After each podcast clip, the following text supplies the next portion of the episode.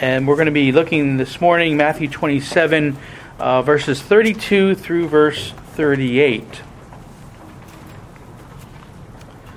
So, Matthew 27, beginning at verse 32. Listen now, once again, to the reading of God's holy word. Now, as they came out, they found a man of Cyrene, Simon by name. Him they compelled to bear his cross. And when they had come to a place called Golgotha, that is to say, place of a skull, they gave him sour wine mingled with gall to drink. But when he had tasted it, he would not drink. Then they crucified him and divided his garments, casting lots, that it might be fulfilled which was spoken by the prophet. They divided my garments among them and for my clothing they cast lots. Sitting down, they kept watch over him there. And they put up over his head the accusation written against him This is Jesus, the King of the Jews. Then two robbers were crucified with him, one on the right and another on the left. Seek the Lord's blessing on this, his holy word. O gracious God and Heavenly Father, we rejoice and give thanks for the gift that you have given to us in your word. We thank, we're thankful that it is our only infallible rule for faith and life. And as we consider this passage this morning, we pray, Lord, that you would give us a great, uh, deeper appreciation for your word from your entire world, the Old Testament and the New Testament, and how our precious Savior came to fulfill what was written about him long ago. And that you would truly give us understanding and insight here, and that as we uh, consider these things, as your word goes forth, we pray that it would truly find within each of our hearts that rich, fertile soil that will bring about a great and abundant fruit for your glory. We ask now for your blessing upon your word. In Jesus' name we pray. Amen.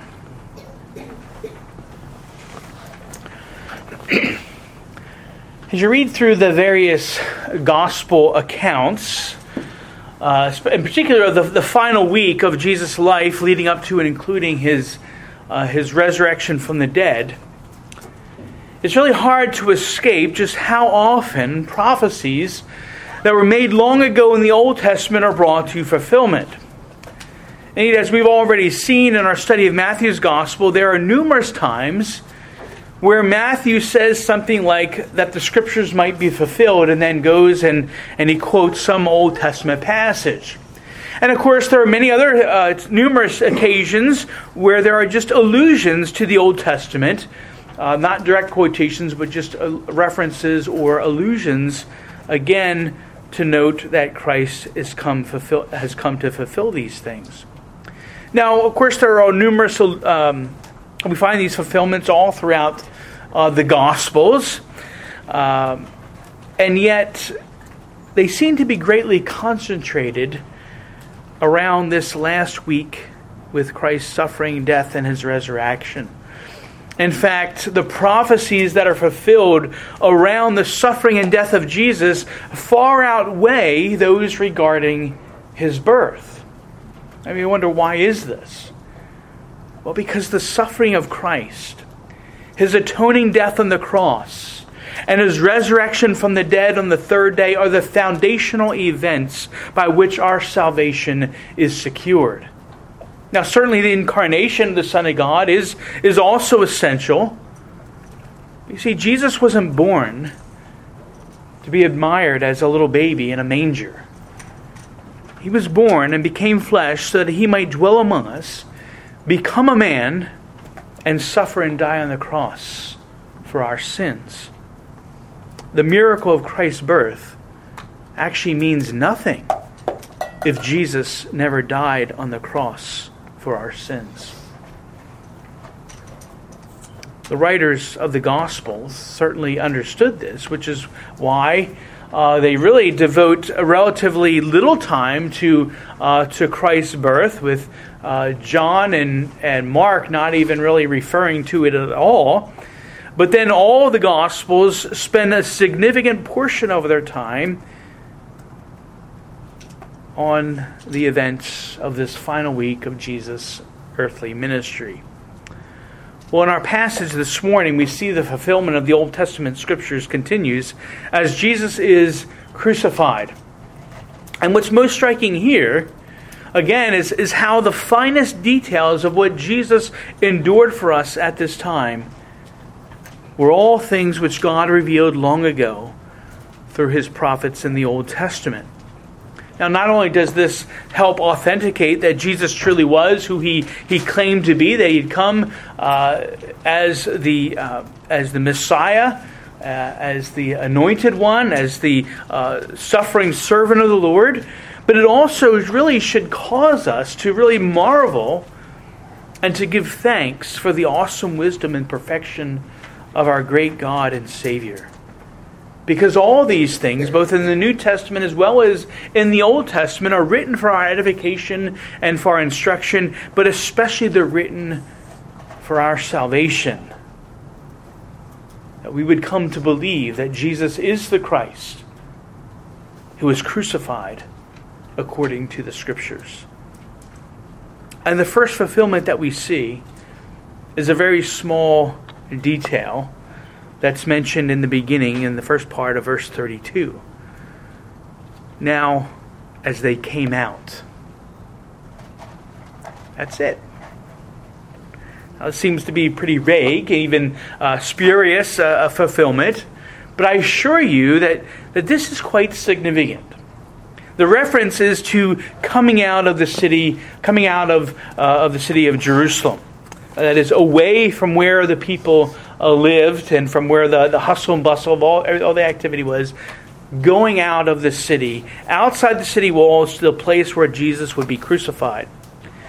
Now, from the, the perspective of, of the Romans, we might think that they would have uh, rather preferred to carry out the crucifixion within the city maybe at a central location uh, as a deterrent for the people to keep them from uh, committing the crimes uh, that those who are being crucified had committed. But it's likely, especially with a reference in verse 39 to those who pass by, that these crucifixions took place along one of the main roads that were actually leading into the city.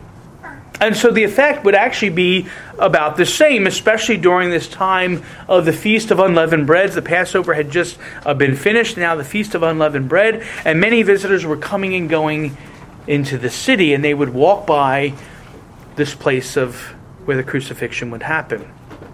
Now, for the Jews, it certainly would be preferred that an execution would be done outside the city because the Levitical laws relating to the uncleanness of a dead body. In fact, the law of Moses required that, uh, that those crimes that were punishable by, uh, by stoning, that those stonings had to take place outside the camp. And it was for that very reason, because of the uncleanness of the resultant dead body. And so, even here, the fact that Jesus was executed outside the city walls was actually in accordance with the law of God. But there were a few other things that were appointed to be outside the camp, that is, away from where the people lived. And the first was the tabernacle of meeting, which Moses set up as, uh, as the place where he would go and enter in to meet God face to face. Now, This tent was set up outside the camp, first because of the Lord's holiness, but also because the people were fearful of the glory cloud of the Lord that would descend upon that tabernacle whenever Moses would enter in. Now, the tabernacle meeting would later be replaced by the more permanent temple. And of course, the temple would be a constant reminder to the people that the Lord was actually there dwelling in their midst. And so, Jesus here, leaving the temple complex, and indeed, leaving this city itself was kind of symbolic of the glory cloud of the Lord departing from the temple and departing from the midst of the people. And this was a symbol, symbolism made complete when the temple veil was torn in two at the moment of Christ's death. And then, of course, later when the temple was completely destroyed. And of course, you remember back in the Old Testament, I believe it was uh, uh, Jeremiah the prophet uh, had the vision of the glory cloud of the Lord lifting up off of the temple uh, and departing, the glory, the glory of the Lord departing from the temple uh, as a picture of the Lord leaving, uh, abandoning the city when, as the, the coming destruction uh, from Nebuchadnezzar and the Babylonians at the time of the captivity. Well, here we see this departing of the glory of the Lord when Jesus, who was the fullness of the glory of the Lord, leaves the city and goes outside the camp, even as Moses did, to meet the Lord, even where he would commit his spirit into his Father's hands. But there's another key Old Testament appointment that took place outside the camp. And we find this in Leviticus 16, verse 27, in reference to the Day of Atonement. And on that Day of Atonement, we'd have the, the blood would be sprinkled, the blood of the sacrifice, would be sprinkled on the altar, or uh, excuse me, on the uh, inside the, the most holy place. But then the bull for the sin offering, and the goat for the sin, sin offering, whose blood was brought in to make atonement in the holy place, shall be carried outside the camp, and they shall burn in the fire their skins, their flesh, and their offal, because it is a sin offering. And so, on the one day a year that the sacrifice was offered for the sins of all the people, the blood again was sprinkled on the mercy seat of the ark in the most holy place. The, the fat was, uh, was trimmed and was burned on the altar in front of the tabernacle or the temple. But then the bull and the goat that were offered for sacrifice, the actual sin offering, was then burned outside the camp. And so, this is why Jesus wasn't crucified in the temple where we might expect sacrifices to be made. Because the offering for sin for all the people, the offering that was offered to the Lord, the burnt offering, the whole burnt offering for this, uh, the offering of sin was offered outside the camp. And this is precisely the connection made between Christ's crucifixion outside the city and, and the sacrifices for sin made outside the camp that the writer to the Hebrews makes in, in Hebrews 13, verse 11, where we read this For the bodies of those animals whose blood is brought into the holy place by the high priest as an offering for sin are burned outside the camp. Therefore, Jesus also, that he might sanctify the people through his own blood, suffered outside the gate. And so Jesus Christ is crucified outside the camp as a sin offering for his people. Thus, his coming out of the city was in fulfillment of the Scriptures. Although not a fulfillment of the Scriptures, as Jesus is led out now with Simon of Cyrene, of course, bearing uh, his cross for him, as we considered last time, Jesus is led to a place called Golgotha, that is to say, a place of a skull. Golgotha. The very sound of the place seems very ominous and, and dreadful. Golgotha was the Hebrew word which Matthew translates us for us here as place of a skull. And, and there's a lot of speculation about this place. Uh, some think that it was a hill or a rock formation that was outside the city that was kind of in the shape of a skull. And others contend that it was where the Romans would leave the skulls of those criminals whom they executed, and that there was maybe a pile of skulls there, although that was probably unlikely. The Jews would not have taken very kindly to that again because of the constant presence of uncleanness that close to the city. And so there's nothing in the biblical record, though, that indicates what this place was. Most likely it was just simply the place where crucifixions occurred, and the reference to the skull is simply a signifying of it's a place of death. Golgotha was the place that Jesus was crucified. But strangely, you don't hear of churches or Christian institutions being called Golgotha, right? Golgotha Baptist Church or Golgotha Presbyterian Church. And you certainly don't hear songs about Golgotha. It'd be even hard to find a word to rhyme with, with it. Well, instead, we often hear the word Calvary. Now, Calvary uh, comes from the Latin word for skull, Calvaria, and actually in Luke's account, at least in the uh, in the King James version, uh, is where we find the word Calvary.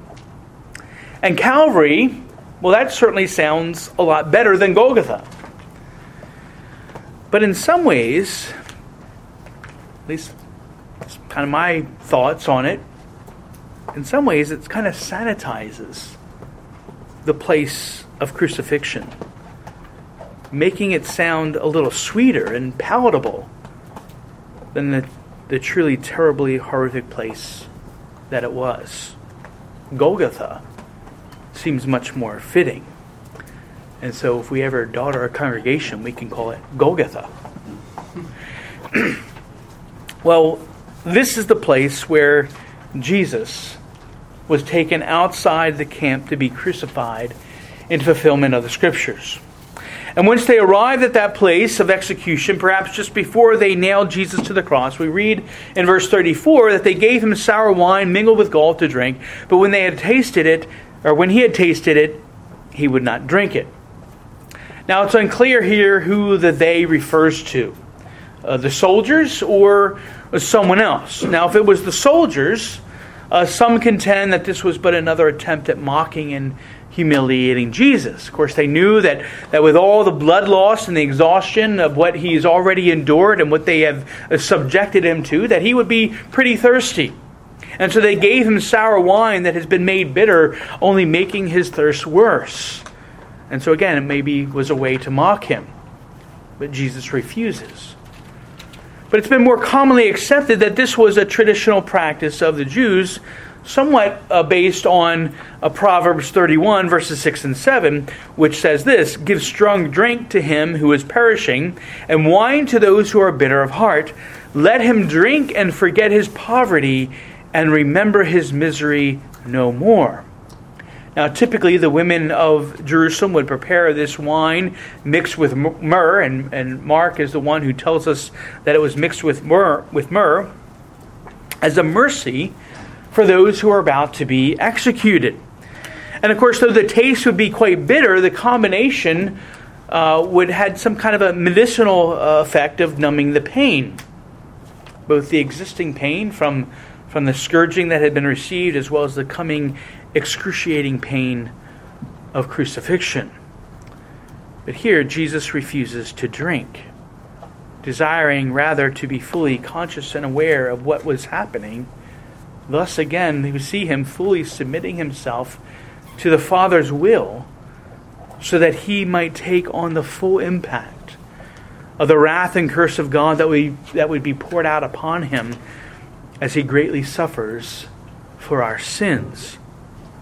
But even this offering of bitter wine was in fulfillment of the scriptures, foretelling uh, the, uh, the suffering of our Lord, the psalmist sang that we just sang earlier in Psalm 69, verse 21.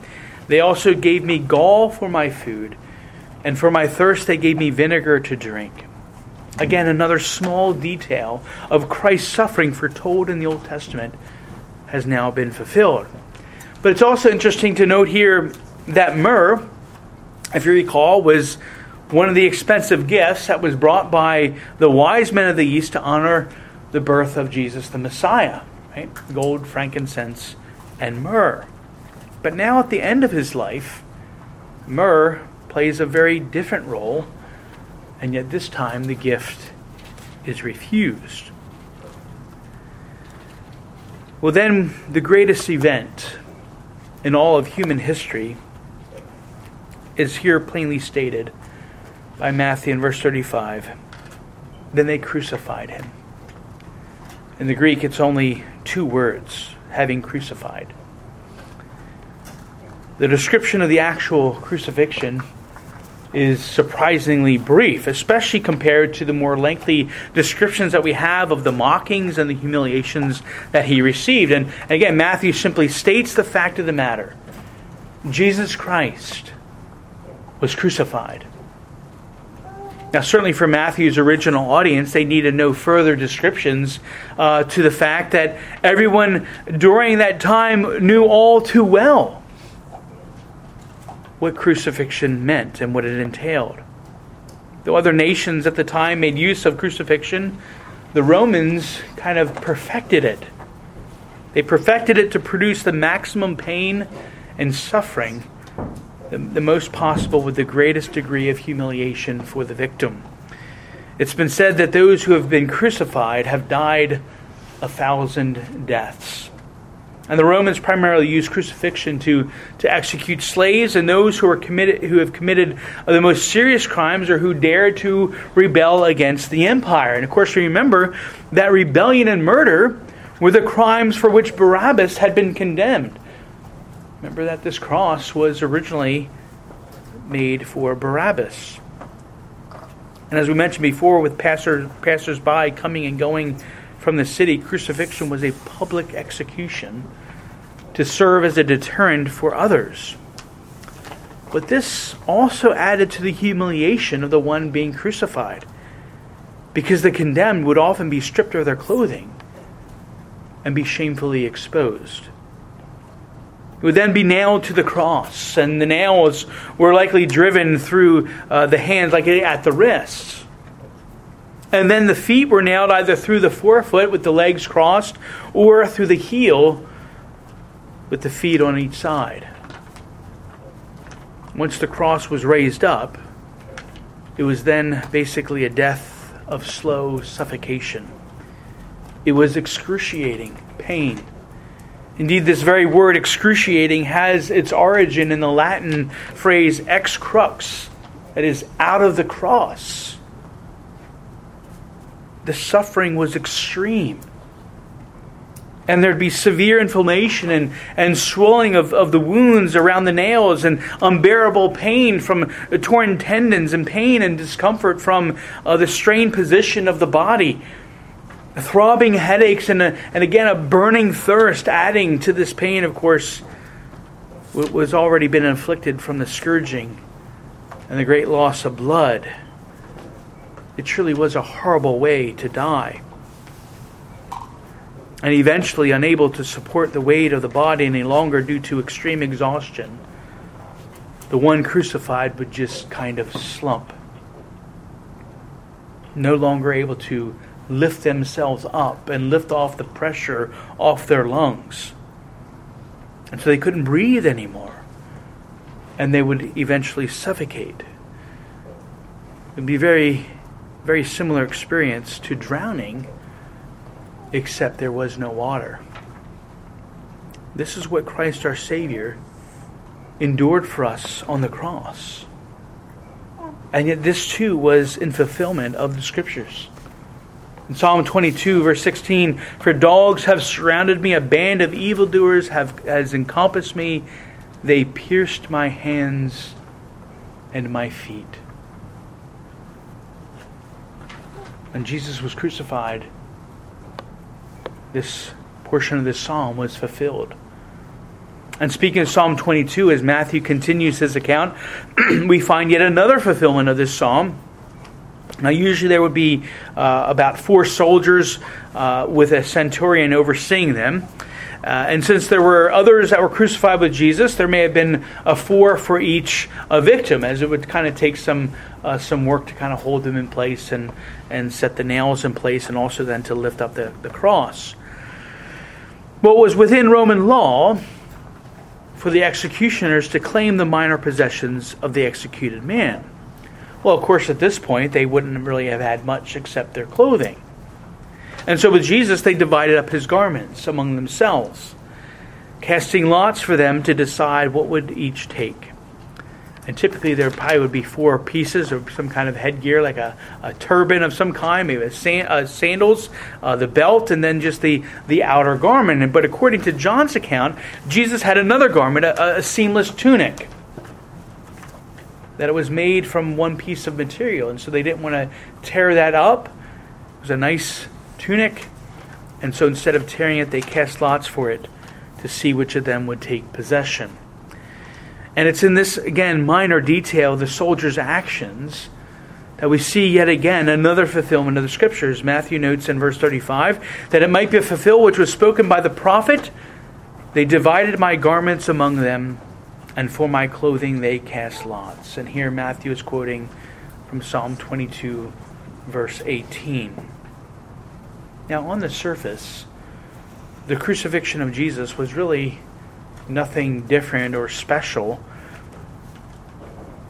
Jesus was crucified the, the, the same way that thousands of others were, were crucified before and after him.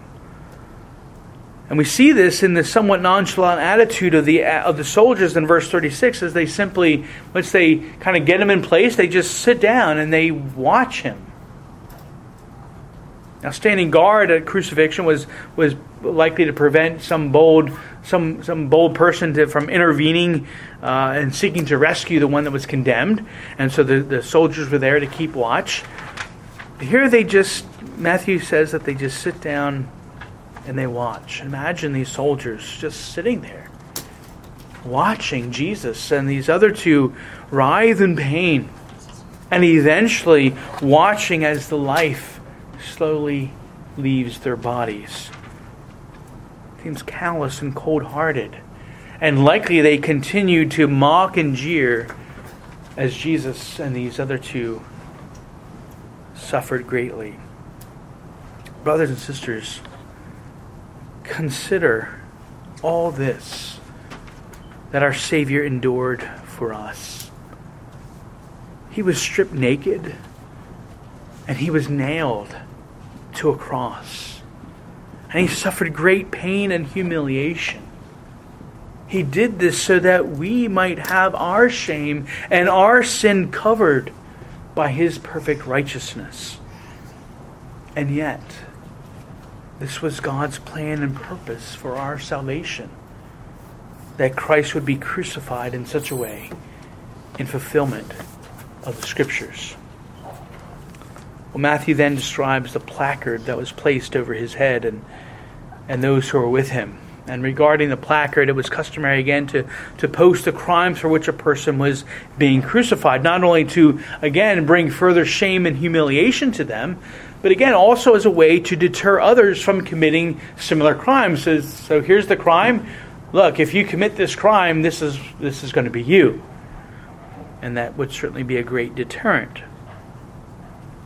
But for Jesus, remember, there was no crime. The only thing that they could come up with was this is Jesus, the King of Jews. And, and John tells us that it was written in, in three languages in, in Greek and Latin and Aramaic. The three languages that were common at the time in that area. And this was likely Pilate's attempt to slight the Jews. Remember, the Jews are the ones who, who brought this charge uh, to Pilate about Jesus that he was claiming to be the king of the Jews, and how can you have a rival king to Caesar? And that was their, their final push to get Jesus crucified and, and, and killed.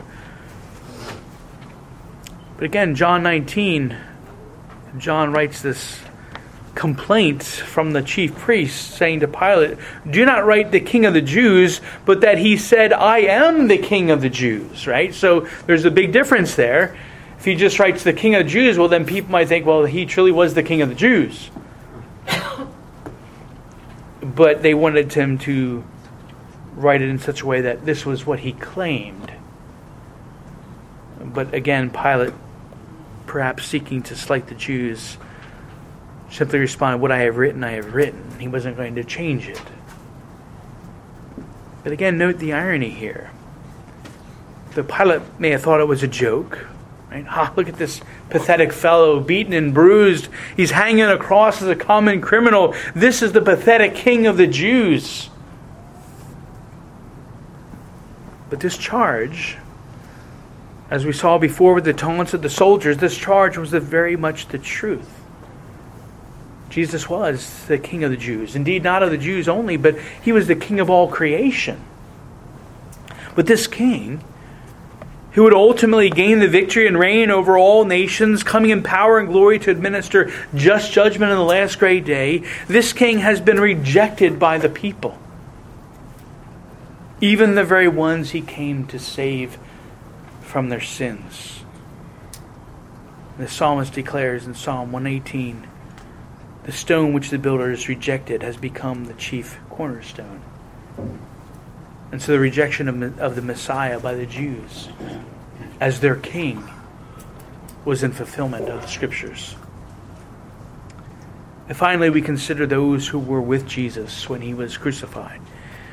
We know that he wasn't alone in this disgrace and shame. In verse 38, then two robbers were crucified with him, one on the right and another on the left. And here, here was the king of the Jews, hoisted up for all the people to see, hoisted up perhaps thinking, oh, look at this, his, his throne.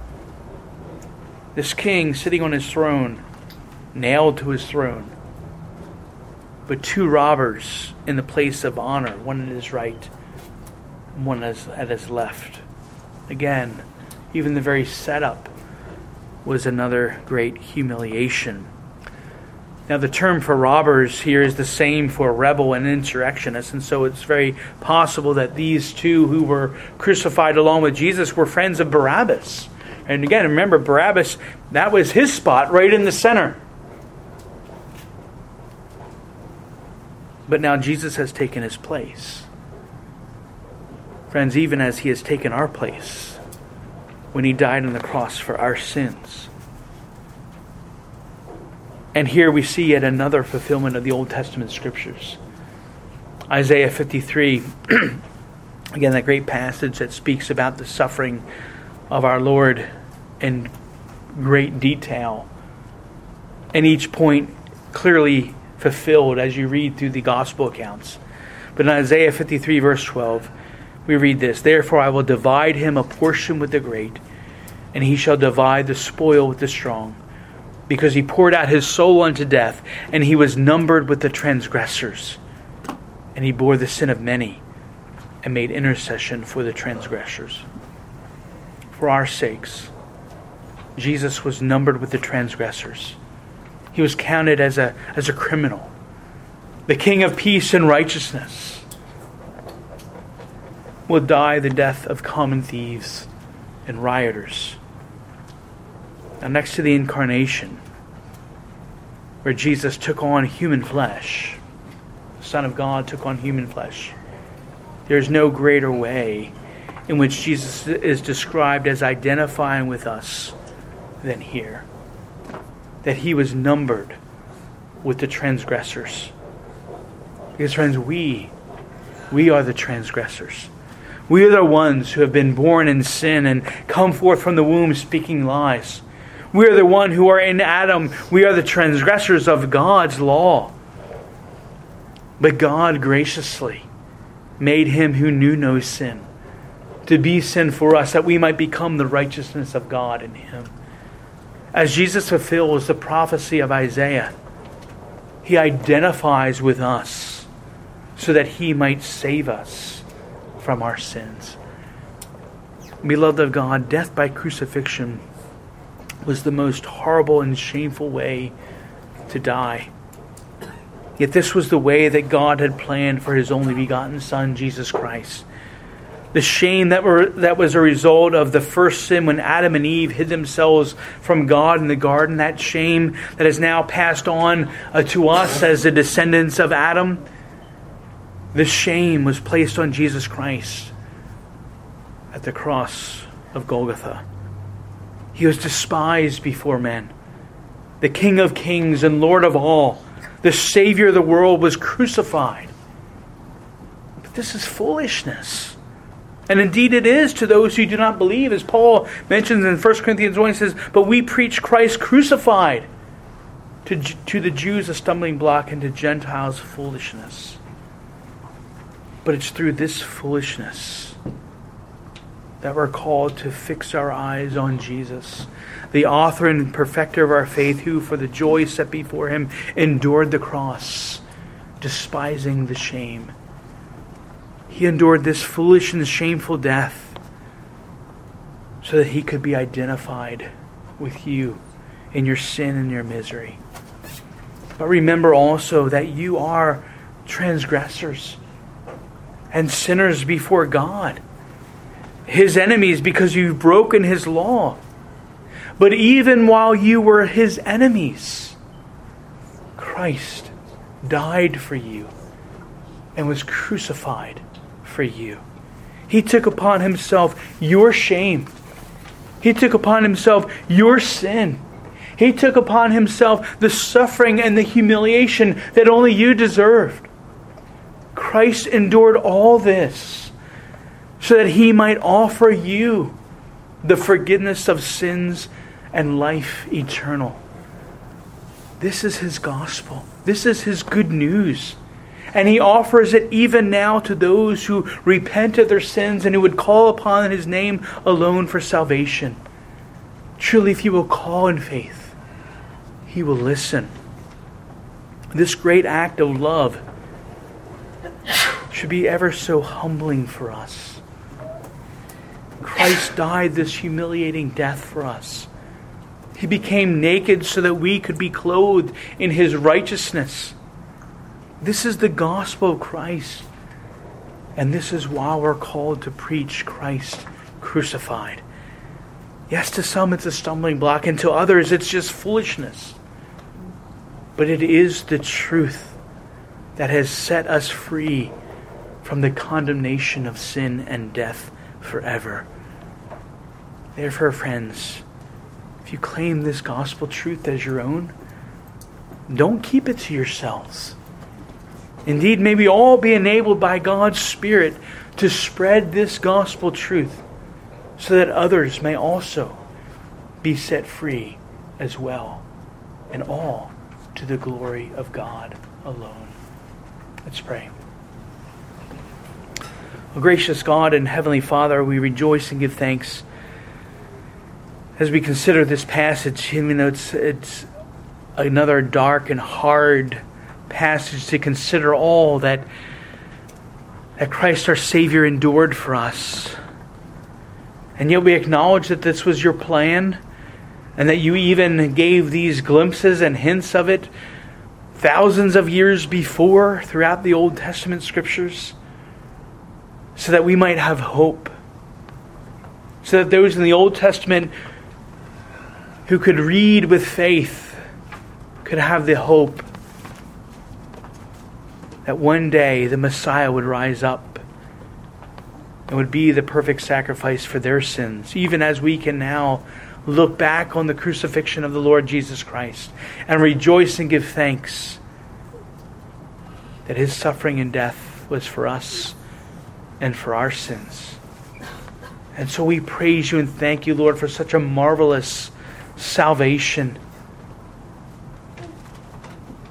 We can think that maybe there was some other way, but there really was no other way. Because in suffering all these things, Christ was truly identifying with us in our sin and our misery. And that he was bearing the full brunt of your just wrath and curse that we deserved because of our sin. And so, Father, may we be humbled by these things. May we truly rejoice and give thanks for your grace and your mercy toward us, undeserving sinners that we are. And truly, may you give us boldness to even go forth from here and to be diligent to share this glorious gospel message to those who may be in need. And we know that some will it'll be a stumbling block and turn the way. Others will think it's just foolish. But we pray, Lord, that you would lead us to those who would to whom it's been appointed, that they might come to know you and be saved by your grace and your mercy through what Jesus has accomplished for sinners. And so we ask, Lord, for your blessing upon all these things.